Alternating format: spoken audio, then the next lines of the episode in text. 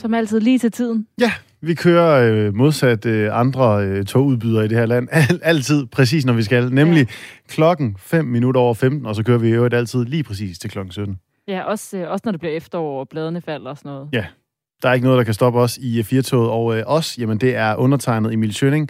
Og øh, den øh, kvindelige modpart, som I også kan høre, det er Astrid Date, og vi er jeres øh, sommerværter. Så i virkeligheden, når du I siger det der med efteråret, så er det faktisk faktisk Vi har kun øh, måneden ud, Ja. fordi vi er her som, ja, som dine sommerværter. Og øh, jamen, øh, i dag i Firtoget, der skal vi tale om noget, øh, noget, der gør folk glade. Og det er altid dejligt. Astrid, har du nogensinde haft et kæledyr? Nej, Nej. Så du har aldrig oplevet glæden ved at have et kæledyr? nej. Har du gerne vil have et kæledyr?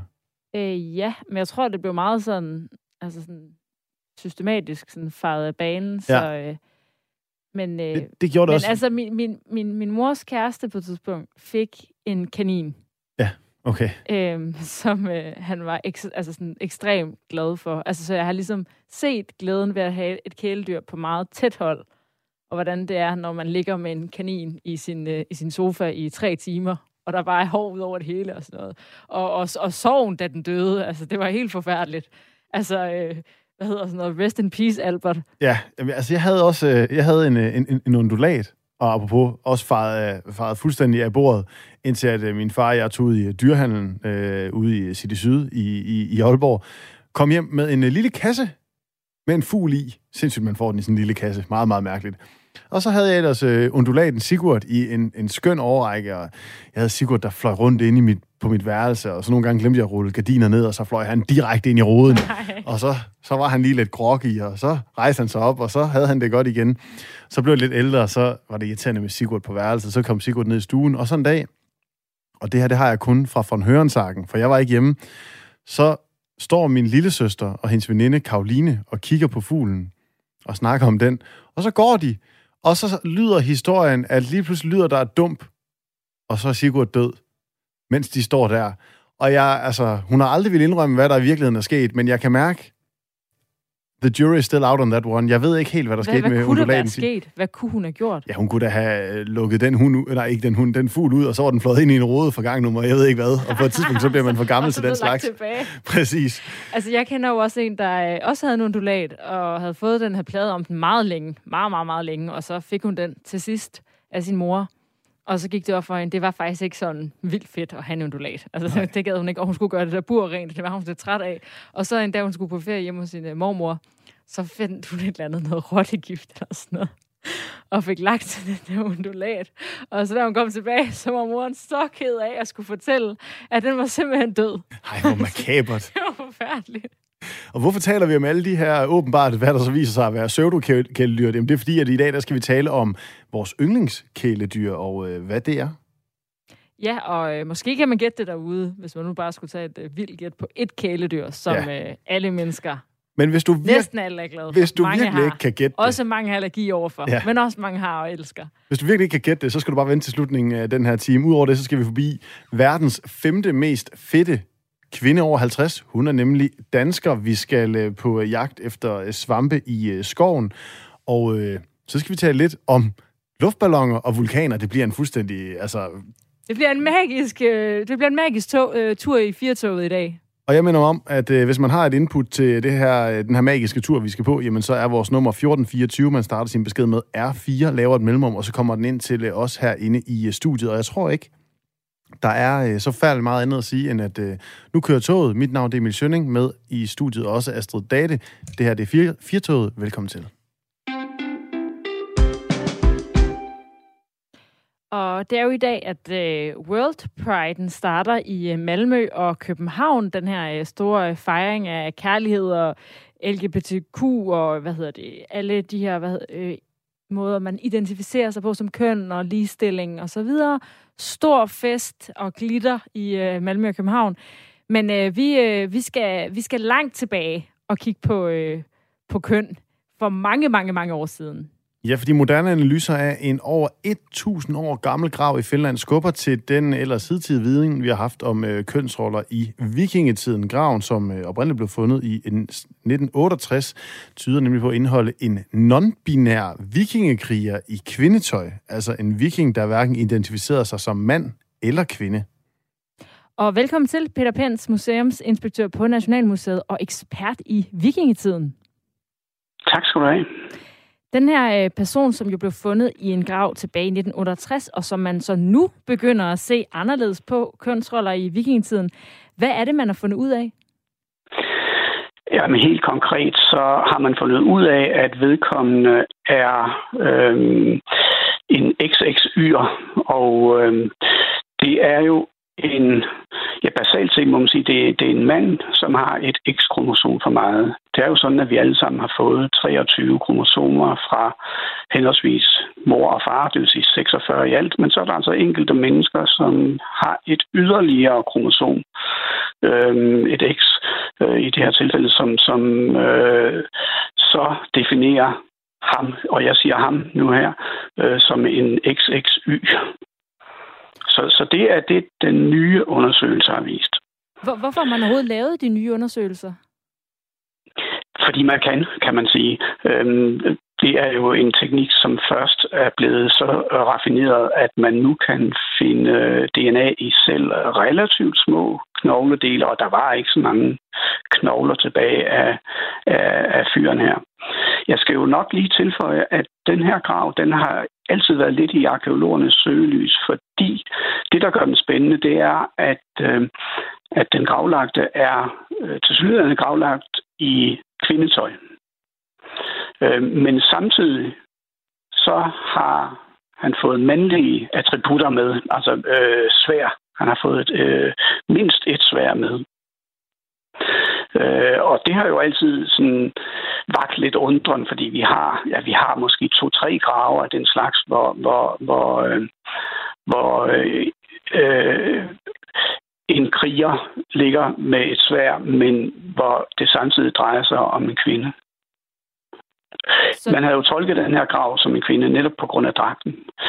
Øh, så det nye er altså, at man gennem DNA-analysen har fundet ud af, at dette er en XXY. Ja, så man altså i første omgang dengang kunne sige, okay, det er jo så vanligt, vi har en, en, en hvad der er en mand, umiddelbart en mandlig kriger i kvindeligt tøj, og men med et svær. Og så nu i dag kan man så faktisk gå ind og lave sådan en øh, DNA-analyse i laboratoriet og se, at det er også øh, helt sådan genetisk i kromosomerne, at, øh, at øh, den her viking har et ekstra X-kromosom. Og hvad betyder det så i forhold til, hvad for et køn den her viking er? Jamen, øh, der må man igen sige, jamen, øh, vores moderne opfattelse af køn, den går jo på, at der er øh, to poler, kan man sige. Der er det traditionelt maskuline XY i den ene side, og så ude i den anden ende, der er så en XX øh, kvinden. Øh, men vi ved jo godt alle sammen i vores dage, at de fleste mennesker befinder sig vel et eller andet sted på denne linje, uden nødvendigvis at sidde helt ude, øh, hverken til venstre eller til højre på den der linje. Og der er ingen tvivl om, at øh, ham her i graven i Finland, øh, siden han har dametøj på, han har jo nok selv, går vi ud fra, opfattet sig øh, relativt øh, øh langt ude på linjen, om man så må sige, af den linje, jeg beskriver her. Ja, nu, nu, nu, nu, nu siger du selv, altså, hvor, hvor, hvor, hvor opdelt var man på den her line øh, dengang? Jeg skulle, ville jo umiddelbart måske tro, at, at, at det ikke var sådan et øh, uh, super inklusivt og mangfoldigt uh, blik, man havde på sådan noget som køn i, i vikingetiden, men jeg kan da helt klart tage fejl. Ja, du kan helt klart tage fejl, øh, og det tror jeg også, du gør. Øhm, men det skal dog forstås på den måde, at, at øh, vi deler verden ind på en måde, som naturvidenskaben lærte os i 1700-1800-tallet. Øh, vi kategoriserer meget. Vi snakker om for eksempel mennesker, så snakker vi om kvinder, vi snakker om mænd, så snakker vi om vivldyr, som er en anden kategori, øh, så snakker vi om underkategorier osv. osv. Og der er den hage ved det system, at den efterlader jo ikke øh, plads til mellemformer, om man så må sige, eller overgangsformer. Øh, øhm, og det er en helt moderne betragtning, eller i hvert fald en 200-300 år gammel øh, betragtning, øh, kan man sige, i den forstand, at i vikingetiden, jamen der kunne man også godt påstå, at man var i familie med øh, en isbjørn eller en ulv eller noget andet, og øh, øh, man havde ikke de kasser, som vi har i dag. De kasser, vi har i dag, jamen de er måske fornuftige nok, sådan set ud fra et videnskabeligt synspunkt, men de spærrer sådan set også fra øh, øh, over for, hvad skal man sige, mellemformer. Så, så, hvad, så hvad siger den her begravelse, øh, den her person har fået egentlig om de kønsroller, man havde dengang? Øhm, jamen, den bekræfter sådan set, hvad vi nok godt lidt kan læse øh, i sagerne og de første lovtekster, øh, som ganske er skrevet ned lige efter vikingetiden, skal jeg lige tilføje, men, men som har mange træk fra vikingetiden. De bekræfter, at man ikke så så, så, så rigidt på det, øhm, at, at man øh, konstaterede, konstaterede, at folk øh, var, hvor de var, og netop den grav der, øhm, det, han lå med en meget fin, øh, i en meget fin dragt, hvor der var, var øh, rævepels, og der var også lidt kaninpels, og der er fine smykker, øhm, og hans hoved er hviler på en pude med, med, med dun i. Så det er en grav, der er blevet anlagt med omsorg og, og, og med, med øh, den respekt, som man giver en person, som har haft en position i samfundet. Og øh, hvis vi siger, at han så har været øh, et eller andet sted øh, øh på linjen, som jeg, som jeg omtalte, mellem han og hun, øh, jamen så har, det, så har det været en sekundær ting i forhold til den status og den betydning, han har haft i samfundet. Og, og nu, nu sagde du, at det på en eller anden måde bekræftede det, I, I, I allerede øh, havde af opfattelser og læst i, i de her gamle øh, sager. Forventer du, at man kan finde mere af den her slags, eller skal vi se det her som måske et enkeltstående tilfælde? Det er ikke et enkeltstående tilfælde. Øhm, det er sådan, at, at øh, tidligere der kønsbestemte vi grave øh, ud fra udstyret alene, øh, og ud fra, hvad man sådan umiddelbart kunne se på et skelet, om det var kraftigt med store knogler, øh, hofternes bredde og sådan noget. Og det, er, det der med knoglerne er en, en ikke 100% sikker måde at identificere øh, køn på. Øh, så, der, så derfor er det sådan set gravgaverne, vi har brugt. Øh, når vi fandt en grav med, med svær i, så sagde vi jo automatisk, jamen det er en mand, og når vi fandt en grav med sygtøj og stegepander, så øh, sagde vi automatisk, det er en kvinde. Og det har nu vist sig øh, de senere år, at det holder ikke helt stik. Det er selvfølgelig alligevel sådan, at langt de fleste af de grave, hvor der er masser af våben og svær og heste og skjolde, at det er mænd, og det, det er selvfølgelig ikke så overraskende, men, men, men det er ikke et 100% system. Det er det. Men siger det så i virkeligheden noget om, at I har haft et eller andet bestemt blik på de her grave? Når I ligesom har kigget tilbage, så har I kigget efter, hvad kan man sige, nogle nutidige, øh, det er jo så ikke så længere moderne, men alligevel nogle forholdsvis moderne, måske 1968 tilgang til sådan nogle grave, at det virkelig er, at øh, alle dem her derude og analysere dem, skal til at kigge på det her på en anderledes måde, og ikke bare dele op i, når så er der mandegrav og kvindegrav. Altså, du er jo fat i en helt elementær sandhed, nemlig at man tolker ud fra de forudsætninger, man har i sin egen tid. Sådan er det med arkeologi, øhm, og det kan vi jo ikke løbe fra, og vi bliver hele tiden klogere, og det er nok ikke noget tilfælde, at det er her i de her år, at der ligesom er lidt opløsning i det. Det er nok ikke et tilfælde. Det, det er jo den samme, øh, hvad skal man sige, holdningsændring, vi ser i samfundet som helhed.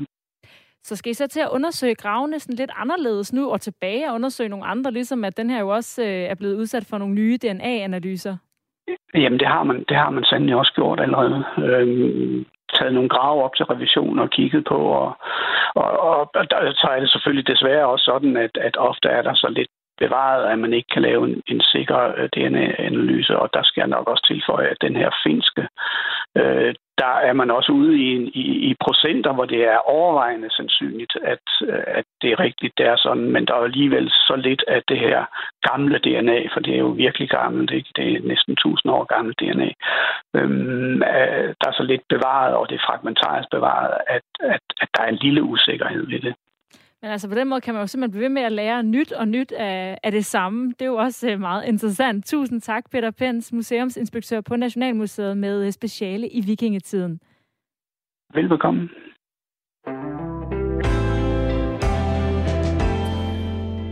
Og Og videre til et øh, nærmest andet arkeologisk fund, fordi øh, det er altså øh, det, det er meget der er gået inflation i, at, øh, at øh, bagværk, det må blive øh, rigtig hypet, og det må blive rigtig dyrt. Altså, du kan nærmest ikke, du ved, sådan mase der forbi på Østerbro, uden der er nogen, der spiser en croissant til 6, 7, 800.000 kroner, som de har stået i kø. timers kø. Præcis, som de har stået i kø til i en evighed. Men der må alligevel gå en grænse for, hvor mange penge man har lyst til at, øh, at give for et stykke kage. Og for nuværende, der har vi fundet øh, ja, en grænse, der hedder 16.200 kroner. Og det er så vel at mærke ikke et stykke kage, man lige umiddelbart har tænkt sig at spise, skal det nok lige understreges. Ved du hvad? Det synes jeg faktisk selv, man må bestemme, hvis man har givet okay. så mange penge for det. Jeg tror, ikke, jeg tror faktisk, man bliver syg af at spise det. Ja, og det er, det er et ret gammelt stykke kage, det kan vi ikke uh, komme udenom. Det stammer fra, uh, vel sagtens, et af de uh, mest kendte bryllupper, vi har haft i de sidste ja, 50-100 år.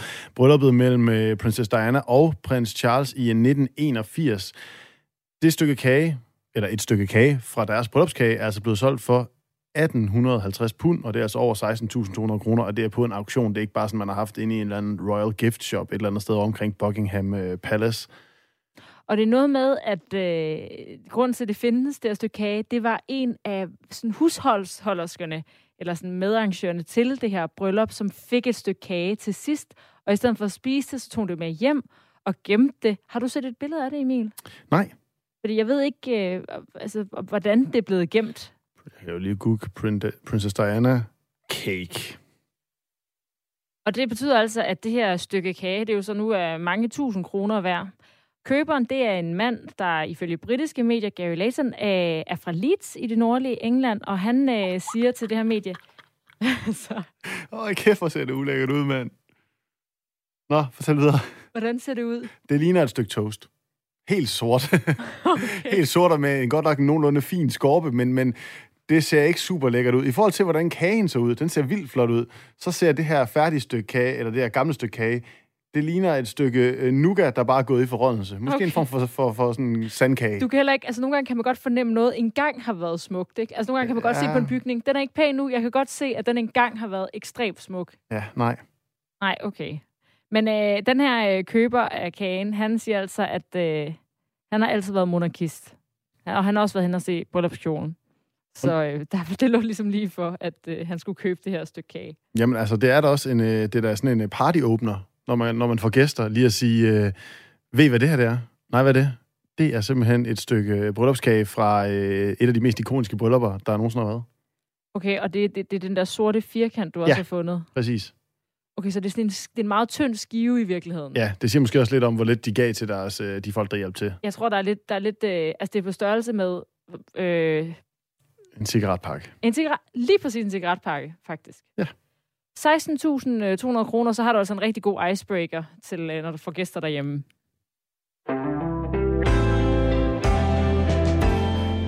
Du kan til gengæld også øh, kaste dig over at få noget lidt mere øh, frisk mad, og øh, jeg ved ikke, om du har lagt mærke til det derude, men at øh, vejret, det har været lidt øh, ustadigt her de øh, sidste par uger, og øh, det kan man jo synes er rigtig irriterende.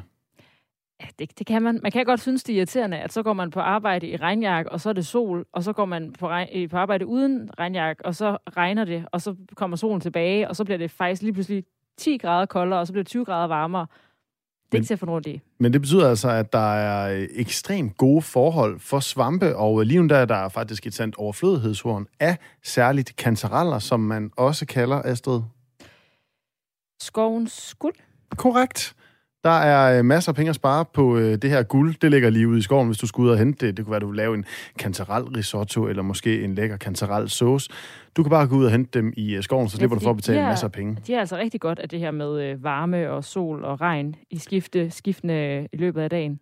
I morges, der snakkede vores kolleger på Radio 4 Morgen om øh, skovens guld med naturformidler Marianne Ries. Jeg har oplevet, at der er rigtig mange derude. Altså, øh, kantarellerne, ligesom andre svampe, det varierer jo fra år til år, helt afhængig af vejret. Men allerede i år, der har jeg øh, i juni måned, øh, der fangede, eller fanget, det, det kalder man det jo ikke, der, der fandt jeg de første kantareller, øh, og der var rigtig mange. Men i særlig starten af juli, der var det sådan noget med at fylde en kurv, øh, en hel kurv øh, inden for en time, så var kurven simpelthen fyldt op med kantareller. Og, og det, er, det er ikke hver år, at det går så hurtigt. Så kom der jo varmen og tørken, og, og det kan svampen ikke så godt lide.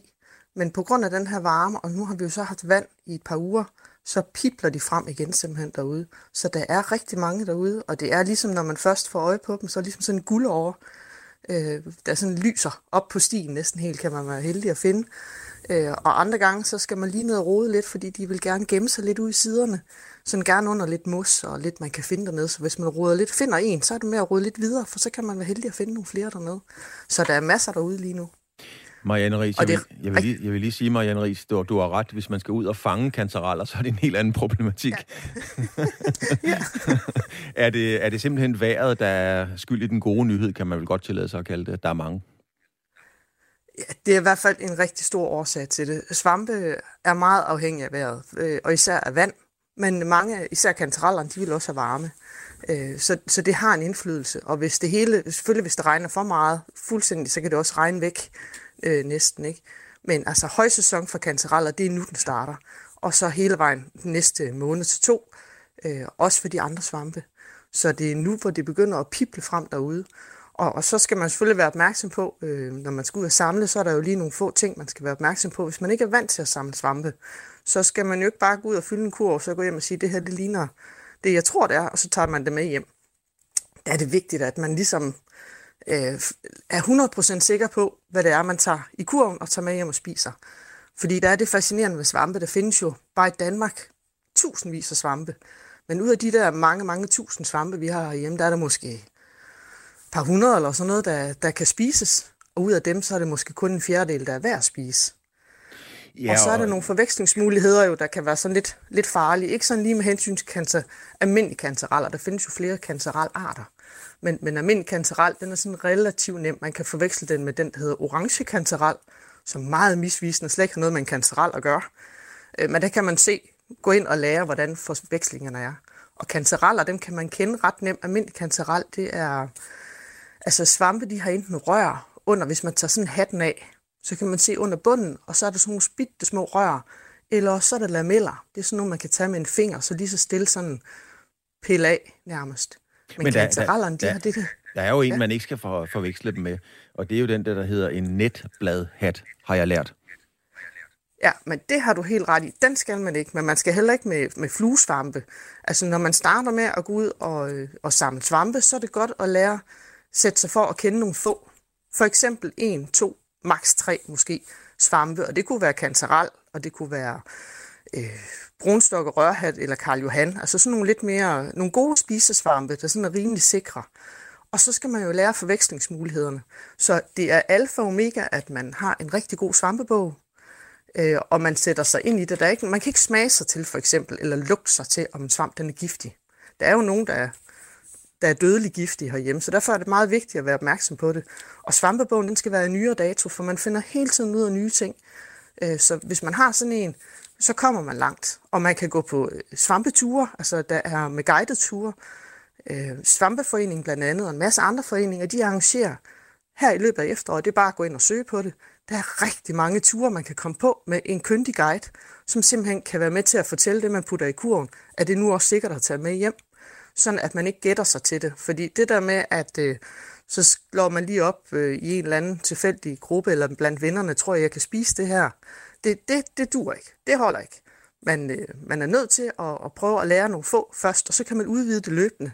Fordi altså, der, der findes fantastisk mange svampe. Altså, der findes svampe, der lugter af lakrids, der lugter af karrie, kartofler, og altså, man kan jo få hele paletten, og du kan få hele paletten i farver og smag, men du kan også få nogle af de bedste spisesvampe til nogle af de simpelthen øh, mest giftige og dødelige. Mm. Øh, når du så først opdager, at du spiser forkert, så er det ligesom for sent. Så derfor er det sådan en, en utrolig fascinerende verden, men det er også vigtigt, at man lige har ved, hvad det er, man putter i munden. Ja, der findes også en svamp, der lugter af tissemand. Øh, den blev eller introduceret for for ikke så længe siden, den der øh, præstens øh, et eller andet. Øhm, det er ikke nogen stor varm anbefaling herfra i øvrigt. Marianne nej, Ries... Nej, øhm, den er man så ikke i tvivl om, når man møder den. nej, det er det, jeg mener. Øh, vi taler med naturformidler Marianne Ries om øh, det her kæmpe boom i svampe, som vejret, det meget omskiftelige vejr har, har gavnet. Og der er kommet et stykke e-post, eller en sms faktisk fra en af vores lyttere, som også har noteret sig det her. Der er mange, mange svampe i min skov. derhjemme, skriver lytteren. Flere end vi kan spise lige nu. Kan I spørge Marianne, om de kan opbevares over en længere periode, eller skal jeg begynde at dele ud, spørger lytteren. Kan du hjælpe? Ja, det kan jeg i hvert fald. Altså hvis det er kantereller, vi taler, almindelige kanceraler, hvis det er dem, vi taler om, så, er, hvis man, så renser man dem. Altså man børster lige jord af, man putter det ikke under vand. Svampe, de bliver ikke renset under vand. Dem har man sådan en lille børste, man, man børster jorden af. Og så kan man, øh, de kan opbevares. Min erfaring er cirka en uge i køleskab. Man kan tage en lille bøtte med lidt øh, køkkenrulle, eller, og så lægge dem dernede i, og så et, et låg over. Så kan de holde sig en uges tid. Eller så kan du fryse dem. De er rigtig gode at fryse. Øh, det bedste det er, hvis man lige putter dem på panden, og så lige steger på en varm pande, og så steger væsken fra, inden du fryser dem. For ellers så kan de nemt blive bitre, når man tager dem op. Hvis du lige steger væsken fra, køler dem af, og så i fryseren, så kan de også holde sig pænt længe. Det kan de altså. Og så lige en lille... I hvert fald et halvt år uden problemer. En lille anekdote fra det virkelige liv, som faktisk stadigvæk er, er i brug, det er meget sjovt, men den gamle jyske lov fra 1241 øh, fortæller, at man må samle bar, svampe og bær, som man kan have i sin hat. Og det svarer jo til, altså, til, til, til eget forbrug. Det gælder faktisk stadig. Men når nu det vrimler derude med kantareller, hvad er så til eget forbrug? Altså, hvad er tommefingerreglen for, hvor mange må vi tage med hjem? Jamen, tommefingerreglen, den gælder faktisk stadigvæk. Og så har man jo muligheden for at komme ud og, og opleve naturen og skoven derude, fordi der er også mange andre oplevelser derude, samtidig med, med svampene. Så må man måske gå nogle flere gange. Altså i dag, der plejer man at sige, at det svarer til det, der er i en pose. Øh, det kan så ikke anbefales, at man samler svampe i en pose, men i en kurv, fordi så opbevares de bedre og bliver ikke sådan smattet sammen. Men, men det er der cirka svarer til en pose. Så det gælder faktisk stadigvæk, selvom der er mange derude, fordi der er garanteret også mange flere derude for at kigge efter dem. Og der er jo mange flere ude i naturen i dag, end der var for bare få år siden. Så der er også flere ombudet. Så, så reglen, den gælder faktisk stadigvæk. Det var vores kollegaer Kasper Harbo og Claus Elgaard, der her snakkede med naturformidler Marianne Ries i øh, Radio 4 morgen. Og, og jeg har altså aldrig øh, været ude at plukke svampe, men nu ved jeg da, hvordan jeg skal gøre det. Ja, og du ved, at du skal ud og købe en stor sombrero, og så gå rundt ude i, ja, det kunne være Rold Skov eller et eller andet, så du kan fylde den op med masser af svampe til i gåseøjne eget forbrug.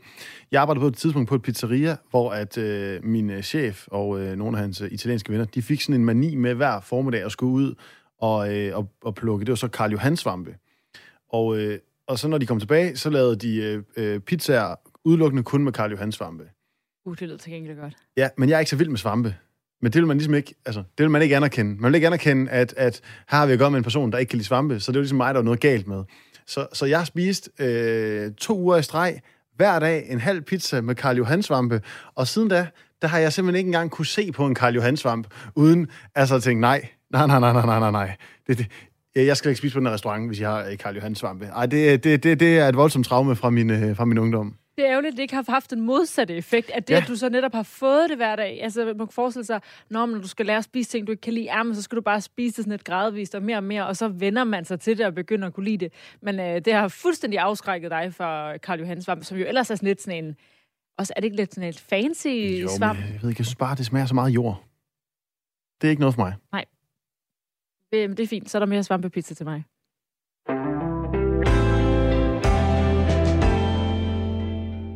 Vi har lige fejret de danske OL-bedrifter, men via TV2 Østland, der kan vi nu præsentere en øh, dansk sportspræstation, der måske er flået lidt under radaren, fordi vi har nemlig verdens femte bedste CrossFit-atlet, når det kommer til aldersgruppen øh, 50 til 54 år. Det vil sige altså verdens femte mest fedte kvinde over 50. Og øh, sidste tirsdag, der kom hun hjem fra USA efter at have løftet og kæmpet sig til øh, det her resultat over i øh, staterne over på den anden side af Atlanterhavet. Marianne Højbjerg fra Greno, velkommen til. Tak skal du have. Du har trænet op til de her verdensmesterskaber sidste år, og så blev det ligesom så meget andet jo øh, desværre aflyst på grund af corona. Hvordan var det så endelig at kunne stå til CrossFit Games? Jamen, det var jo fantastisk, som jeg altid siger. det var virkelig fantastisk. Efter at have, ja, have trænet op til det i to år, så, ikke? Og kom, endelig kom der over. Øh, jeg husker dengang, jeg stod uden for banen, den første event, hvor vi skulle løbe ind på banen, der var, havde man simpelthen hjertet op i halsen.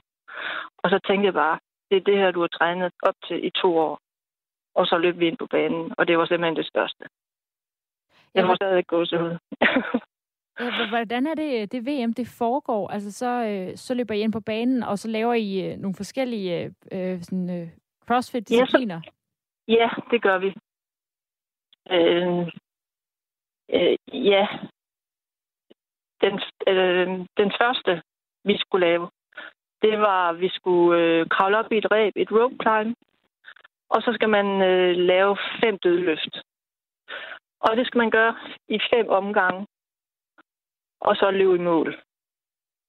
Og så den, som øh, selvfølgelig kommer først. Så.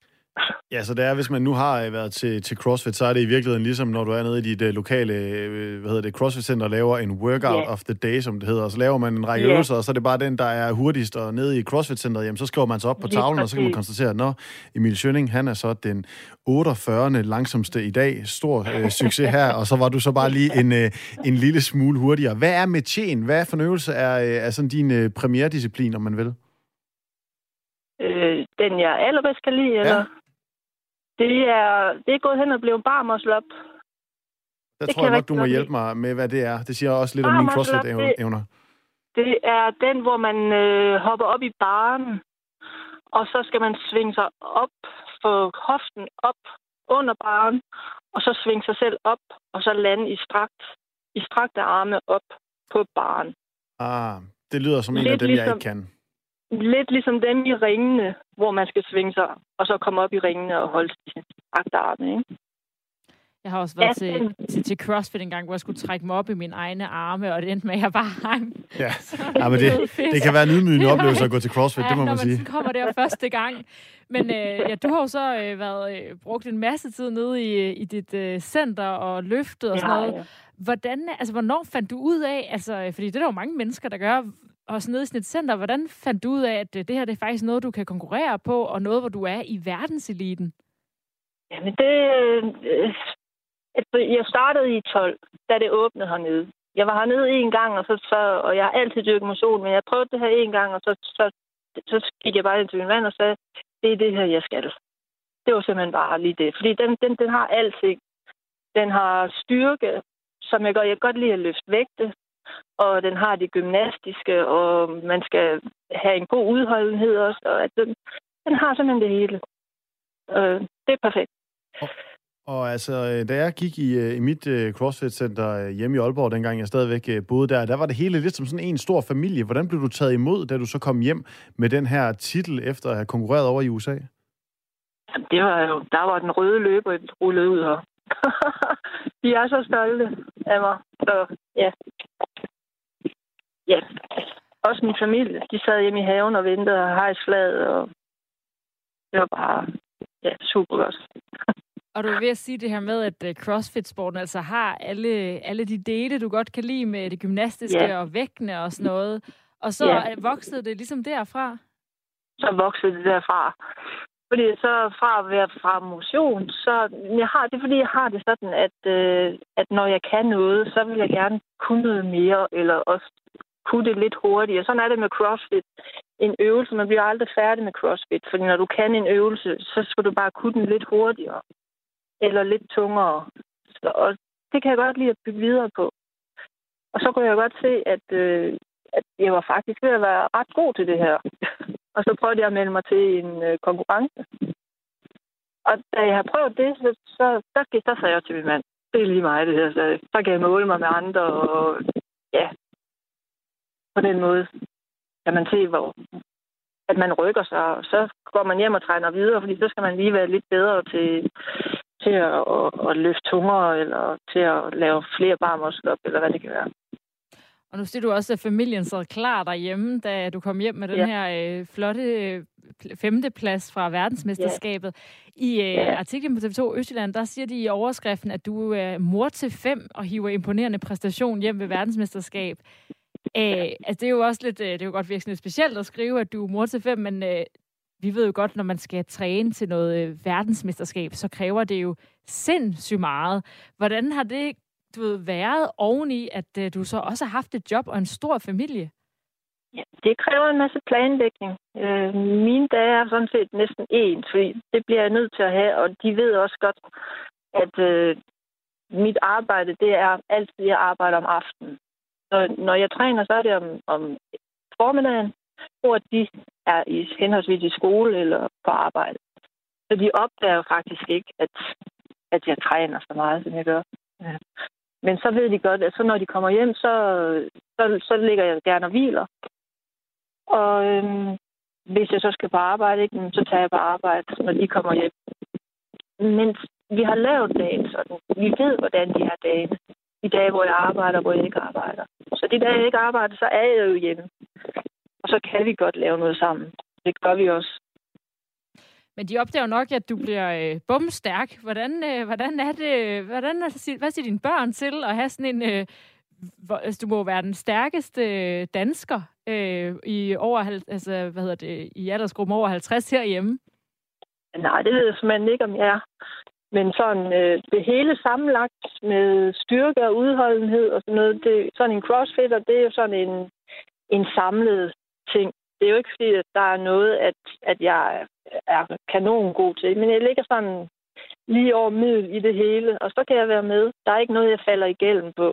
Derfor så kan jeg, så kan jeg holde mig i toppen.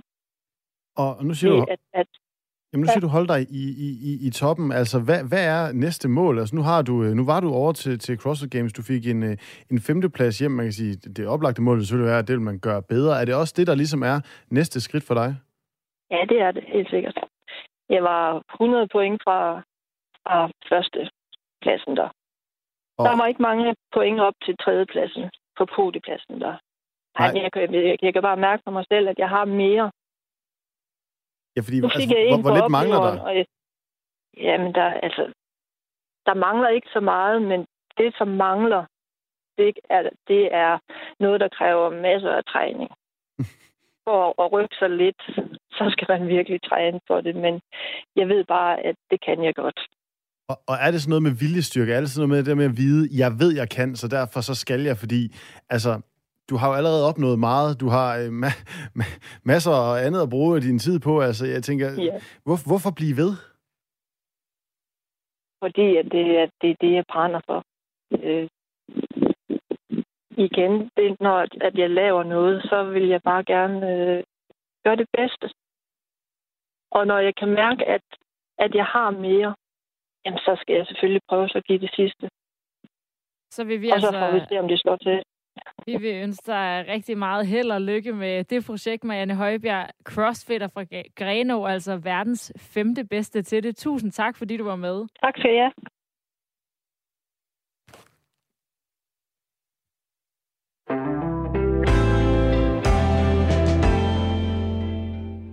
Og nu er jeg blevet klogere. Fordi at øh, i første omgang, så synes jeg jo, at den der kage, den så lidt dårlig ud. Men øhm, en vældig lytter fra Roskilde har skrevet ind på øh, 1424, altså startede sin besked med R4, lavet et mellemrum, og så sendt en besked ind til os. Kagen ser fin ud, i betragtning af, hvor gammel den er. Den er bagt af samme dej som English Christmas Cake, og det er frugten, som fremtræder mørk. Kagen er heller ikke mukken. Den engelske julekagesteg kan holde sig meget længe, da man konserverer den med spiritus. Okay. Så måske ikke en dårlig kage, den er stadig grim. Ja, den er ikke pæn. Nej, men altså, det er ikke det mindre, er vi jo blevet... toast. Ja. Men okay, men man kan bare det, altså fordi det er jo også det, man burde jo netop tænke, hvis man tog et eller andet stykke, så det rådne, stykke kage ude fra, ja. nogle gange med på arbejde, men så er det med hjem, og så lader det bare stå i, i altså siden, hvad var det, 81, 81 hvor uh, Charles og Diana blev gift, at så ville det jo ja, bare rådne og erodere til sådan noget muggent pulver. Ja, og, og, og altså, det, er, men det er jo lidt det samme, man har set med de der cheeseburger. De kan jo også holde sig i en evighed, jo. De kunne vist, ja, det, det så man på et tidspunkt, en, der var gemt i 10 år. Ja. Og, men, den, men, den, men den så ikke anderledes ud. Der er den det, lignede meget sig selv. Der er jo det der museum med klamp med over i Sverige. Det kan være, vi skal lave et indslag om det en dag. Det så kender jeg ikke, hvad det er for et museum. Det er sådan et, hvor der bare er alt muligt ulækre ting. Ting, som man virkelig ikke burde tage at spise og i øvrigt heller ikke drikke. Nå, men det må være til en anden dag. Til gengæld er det altid dejligt at få input på sms'en 1424. Øh, man starter sin besked med R4, laver et mellemrum, og øh, det er det samme ja, medie, I skal bruge nu, hvis I gerne vil øh, slå Astrid i øh, dysten om at finde ud af, hvem dagens hovedperson er. Det er altså her, hvor at, øh, vi skiftevis quizzer hinanden i, jamen, hvem er en person, der har fyldt ret meget i øh, dagens nyhedsstrøm. Og øh, jamen, altså, vi quizzer selvfølgelig mod hinanden. Jeg har fundet på det i dag. Astrid skal gætte. Og hvem er de så imod? Jamen, det er imod øh, jer lyttere. Så hvis der er nogen af jer, der ved det, før Astrid gør, jamen, så sender I os bare en sms på 1424, starter jeres besked med R4 og laver et øh, mellemrum. Dagens hovedperson havde en urtehave i Ørestad i 2006. Mm. Og så er den der nok, tænker jeg. Er det en Øresound festivalperson? Nej, det er det ikke. Altså den her festival, der starter i dag. festival, der starter i dag? Nej, det er det ikke. Dagens hovedperson har studeret på Universitetet i København. Vi er tættere, altså normalt starter man og tænker, er det her en dansker overhovedet? Der, ja. der kan vi jo nok nogenlunde konkludere, uden at sige for meget, at det er det måske. Ja, okay. Måske. Der havde en urtehave. Mhm. Dagens hovedperson sagde sit, øh, har sagt sit job op efter otte år og stoppede på det i juni. Og dagens hovedperson ved med overvejende sandsynlighed, hvad vedkommendes næste job er.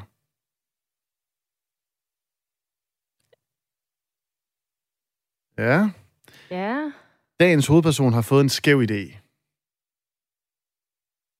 Er det noget med at dyrke hash? Vi er lidt derhen af.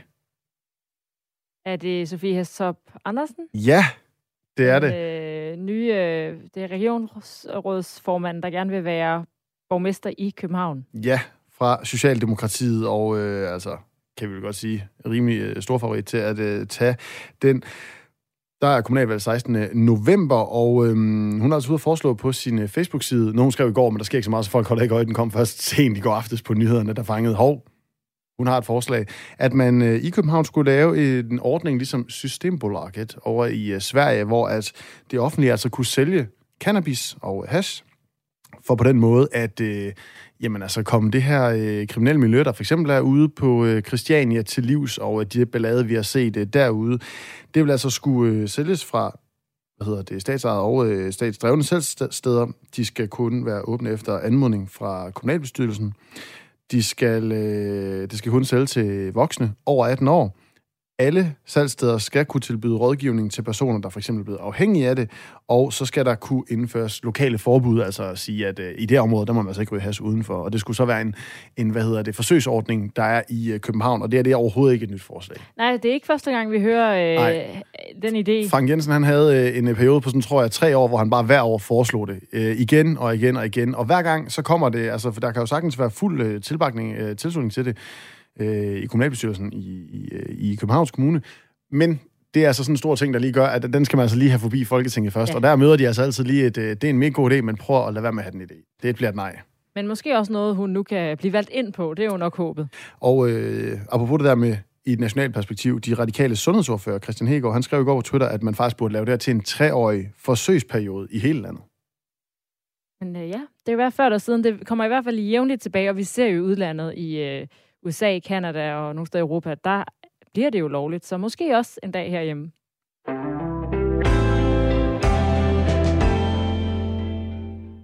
Er du et hunde- eller kattemenneske, Astrid? Her er der jo faktisk et rigtigt og forkert svar. så er jeg klart et hundemenneske. Ej, det er godt. Og øh, en ny national undersøgelse viser, at øh, hunden det er blevet vores øh, foretrukne kæledyr, og har hermed væltet katten af pinden, og det kommer altså lidt bag på mig. Jeg var sikker på, at vi alle sammen ja, Du var overrasket over, at katten overhovedet har været ja, det, øh, yndlingskæledyr. Ja, fordi altså, hallo, hunde, uh, hyggeligt. Ja, de er jo begge to meget øh, pelsede og nuttede i forskellige former og størrelser. Hundene, siger man, kræver lidt mere sådan opmærksomhed at have, end øh, katte gør. Så øh, hvorfor tilvælger vi også hunden så mere? Det øh, skal vi høre fra professoren bag øh, den her undersøgelse, der er blevet lavet. Velkommen til, Peter Sandø. Mange tak. Du er altså leder ved Center for Forskning i Familiedyrs Velfærd ved Københavns Universitet og medforfatter til den her nye undersøgelse. Og øh, har du selv kæledyr?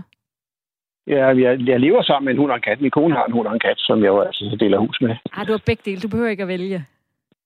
Nej, øh, jeg har min favorit, men det, det kan vi så spørge mig om bagefter. Jeg vil så spørge nu. Hvad, hvad er favoritten så? Altså, jeg er lidt utypisk. Jeg kan faktisk bedre lide katten. Jeg synes, altså, det, der får folk til at elske hunden, det er jo, at den er så slæsk og indønder sig. Og jeg kan egentlig bare bedre lide om morgenen. Katten siger, og vil have noget at spise frem for hunden, der kommer sådan krøven og slikker mig på hånden og kigger bedende på mig. Og sådan noget. Jeg synes, altså, det er det klamt, at de er så krybende. Så kom det bag på dig, at hunden øh, har overtaget kattens plads som øh, danskernes foretrukne kæledyr? Ja, det kom jo bag på mig, fordi jeg tidligere har sagt, at det er regnet med det modsatte, så det må jeg jo så blankt indrømme. Men, men min begrundelse for at mene det, det var jo noget mere noget praktisk. Altså, da vi jo der tilbage i årtusindskiftet så, at kattene var ved at tage føringen, så havde det jo meget at gøre med folks livsform. Altså to voksne på arbejde, øh, øh, masser af rejser, og, og der er det jo godt nok noget at med en hund, fordi det er jo, altså, man er jo ikke forsvarligt at have den alene hjemme med cirka syv timer om dagen, og det vil sige, så er det meget svært at forene med den normale måde, man lever på i en dansk familie. Og, og, og den er dyr at få passet meget dyrere end katten, og, og katten kan man få nogen til nogle dage og komme og få og sådan noget. Så, så, så, så det var af de praktiske grunde. Men, men det er klart, der, der er sket noget værdimæssigt. Altså, vi lever i en tid nu, hvor, hvor kærlighed, omsorg og sådan noget er kommet i højsædet, og så er der slet ingen tvivl om, at coronaen har spillet en rolle. Altså, vi kan se på tallene for Dansk Hunderegister. I Danmark der er jo alle hunde registreret, og der kan vi jo se, at fra 2019 til 2020 var der næsten en 10 procent stigning i antallet registrerede hunde. Og, og, og det vil så sige, det er jo så også noget med, at det bliver nemmere, så længe vi i hvert fald er sendt hjem. Nu kan vi så se, hvad der sker efter corona, om folk så får nogle større frihed, så de alligevel kan have en hund og kan flexe noget mere og sidde lidt mere derhjemme. Det er jo spændende at se. Så du vil sige, der er faktisk en, øh, altså, eller er der en direkte sammenhæng mellem coronakrisen og så det, at hunden nu er blevet mere populær end katten? Øh, ej, det vil jeg ikke sige. Jeg vil sige, at, det, at, at fænomenet er blevet forstærket af coronakrisen. Det er der slet ingen tvivl om. Øh, og, men, altså, men jeg tror også, at det er så vigtigt at gøre sig klart, det er, at hunden kan noget andet. Nu lavede lidt parodi på det før, men, men der er jo ingen tvivl om, at, at katten hænger bare ud. Den er sådan en anden gæst i vores hus, som hænger ud. Ikke? Men, men hunden, den er jo et ægte familiemedlem, som i den grad får klemt sig ind i vores følelsesliv. Der er jo lavet en undersøgelse for en del år siden nogle svenskere, som viser, at, at, at det at kigge på en hund kan udløse de samme hormoner og oxytocin, som man vil gøre, når man ser på et barn, En barn. Så, så hundene har jo ligesom igennem deres meget længere periode, at også hunden har været domesticeret i 15.000 år. Katten har jo ikke mere end 4.000 år på banen som, som dyr sammen med mennesker, domesticeret dyr. Og øh, den, den har altså simpelthen lært det der med at snige sig ind og, og få os til at føle, hold fest. Det, det er vores bedste venner, vi kan ikke være andet bekendt. Det er, jeg har ansvaret for den og sådan noget.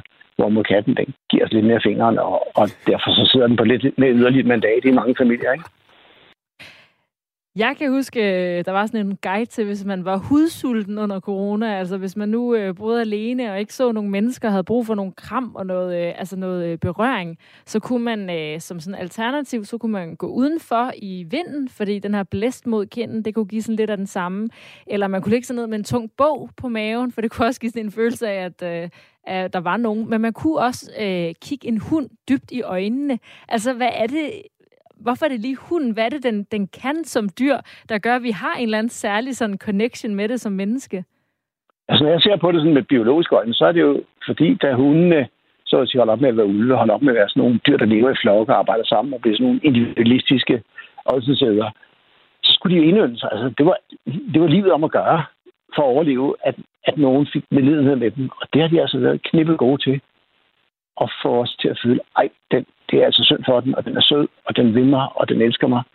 Og det vil sige, at den kan jo altså også, der er også lavet undersøgelser af psykologer, som viser, at altså nogle helt basale ting, som få, få lov at vise omsorg og noget gengæld kærlighed, og sådan noget, der, der scorer hun jo bedre end, end mennesker. Der er andre ting, mennesker er bedre til, hvis du skal samle i kæreskab, så vil jeg anbefale en kæreste, men, men, men, men, til, men til, til, til sådan nogle af de der ting, at den altid er der, og den, den altid vil klappes. Det er der ikke alle kærester, der vil. Så så, så den kan altså noget, som... Øh, øh, og, det, og, det, og det er jo benhård overlevelse, darwinistisk evolution, at den, det er det, hunden har, for, har, har været hundens niche. Det er deres mulighed for at overleve i den niche, den har fået, nemlig at blive passet af mennesker. Katte har jo ikke på samme måde skulle det. De har jo indtil for nylig rendt rundt derude og fanget mus, og ikke været en del tæt på mennesker. Så du er ind på Nationalmuseet, så kan du se, at stenaldermanden, han havde en hund med sig, katten kom først i, i jernalderen, øh, og, og, og, og var så stadig en, der rendte rundt derude, og ikke, ikke var sådan menneske, der arbejdede tæt sammen og havde tæt forhold til. Og du kan altså øh, katten sådan lidt mere reserveret, og hun lidt mere øh, sådan underdanig. Hvad siger det så om os som mennesker, at vi nu øh, foretrækker hunden? Jamen det, vi kan åbenbart, altså vi er jo lidt det glade for, vi, der er, vi, vi, vi er til sans for smiger, kan man sige. Altså vi kan godt lide, at de fætter for os, og, og ej, og den elsker mig og sådan noget, ikke? Altså, så det, det er klart, det falder vi for. Eller mange gør. Jeg har sagt, jeg kan bedre lide katten. Øh, men, men mange gør. Så det, altså, det er, der siger der noget om os, at vi, har, vi gerne bekræftes, og det er hun mega god til, fordi det er dens niche, det er dens vej til mad og dyrlægebehandling og gåture og alt muligt andet.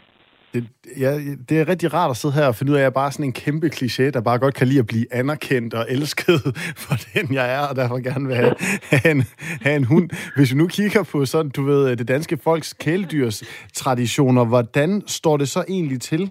Er vi et kæmpe kæledyrsland?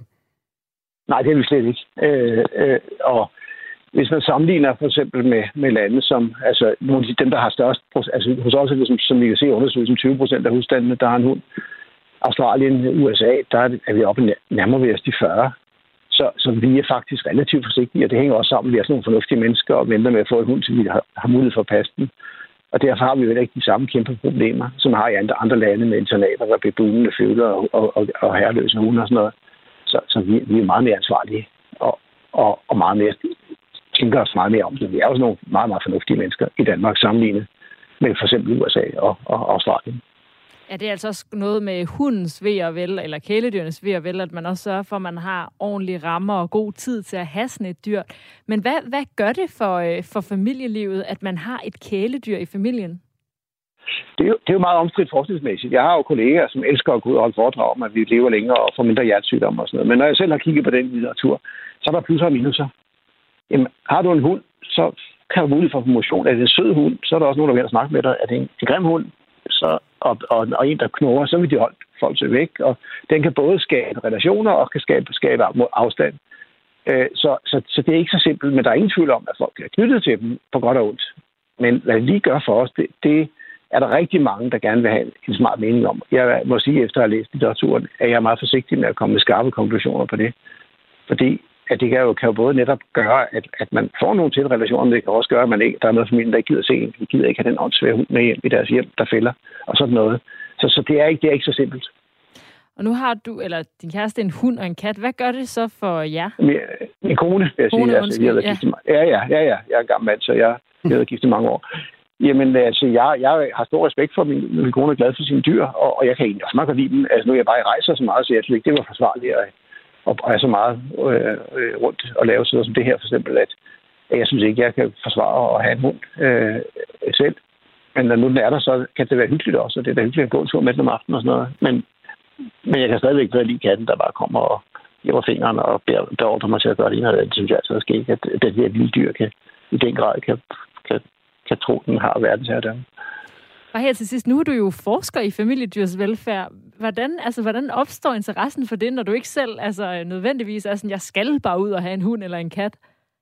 Måske, måske netop derfor. Fordi at det, at det er jo så, altså jeg synes, det er fascinerende, hvordan de der dyr kunne møde sig ind. Og der er jo ligesom også to teorier om hunden. Den ene er, at det er en win-win for mennesker og hunden, og den anden er, at hunden er en gøgeunge, der har snedet sig ind og, og tager, tager opmærksomhed fra, fra vores ynglepleje og, og vores, egen, vores eget ved og vel. Så, så, så jeg synes, det er mere fascinerende som samfundsforsker, hvad de der dyr gør. Og, og så er jeg også optaget af dyrevelfærd, og det er jo sådan en helt anden snak, som vi ikke når i dag. Det er jo også, at, at det er jo ikke altid, at hundene får lige så meget ud af, som vi gør. Nej, men øh, tusind tak. Den må vi så tage en anden dag. Peter Sandø, professor og leder ved Center for Forskning i Familiedyrsvelfærd ved Københavns Universitet. Tak skal du have. Ha' en god dag. Og jeg har da fået et helt andet øh, fascinerende indtryk af dig, Emil, der Jamen, i, jeg var sikker på, at det her det skulle være et foredrag. Skulle, skulle, have, skulle have drømt om en hund, og nu, nu har jeg et helt indtryk af, hvad det, hvad det betyder. Jeg var sikker på, at det skulle blive et foredrag over, om, altså, hvorfor hunden er katten så overlegen, og hvor fantastisk hunden er. Og så er det i virkeligheden bare mig, der savner kærlighed i livet, og derfor gerne vil have en golden retriever. Som bare kigger dig dybt i øjnene og gør, hvad du siger, og ja. altid vil have kram og klap på ryggen. Det lyder altså dejligt, det må jeg sige. Hvad hedder det? Pernille har øh, sendt os en øh, besked. Lige da jeg vidste, at jeg sagde det, at hun var bedre end katten, der gik altså 30 sekunder, så var den første besked der fra øh, en, en katteejer. Pernille skriver, Katten er meget bedre end en hund. Jeg har en kat, jeg har opflasket fra, hun var 6 dage gammel. Hun er blevet en genial kat, og dog meget sær. Hun kan finde på at slå mig, når jeg åbner døren, når det regner. Hun væser af mig, når jeg skiller hende ud. Jeg elsker hende over alt i verden. Hun ligger sig på min mave og spinder, når jeg får et angstanfald. Hun er en værre gimpe, men i mine øjne er hun perfekt. Og det er jo det, der er nøglen med kæledyr. Og hun har også en vigtig rolle i hendes mm-hmm. liv, mhm. jo. Jeg så stadigvæk hellere have en hund. Hvis du nu havde en kat, der sørgede for din angstanfald. Ja, det kan jeg godt forstå. Det kan jeg sagtens sætte mig ind i. Fordi ellers vil jeg sige, at nogle af de argumenter der, dem synes jeg ikke helt taler for katten, at Nej. den slår hende sådan noget. Der er jo også det der vedvarende rygte om, at uh, katten vil spise en, hvis man døde hjemme i lejligheden. Det synes jeg også er lidt uhyggeligt. Er det rigtigt? Ja, det ved jeg ikke. Det er jo bare sådan en urban legend. Det skulle vi have spurgt om. Nå, altså... Øh... Det kan vi ikke nå, fordi at øh, første time altså ved at være slut her i Fjertoget. Vi er tilbage lige om lidt. Vi skal nemlig øh, snakke mere om øh, Nej, ikke mere om dyr. Vi skal op i luften og snakke om luftballoner ja, lige om lidt. og vulkaner. Og Jamen, vulkaner. vi er helt rundt på gulvet efter al den dyresnak. Nu snupper vi lige nogle nyheder, her hvor klokken er blevet 16.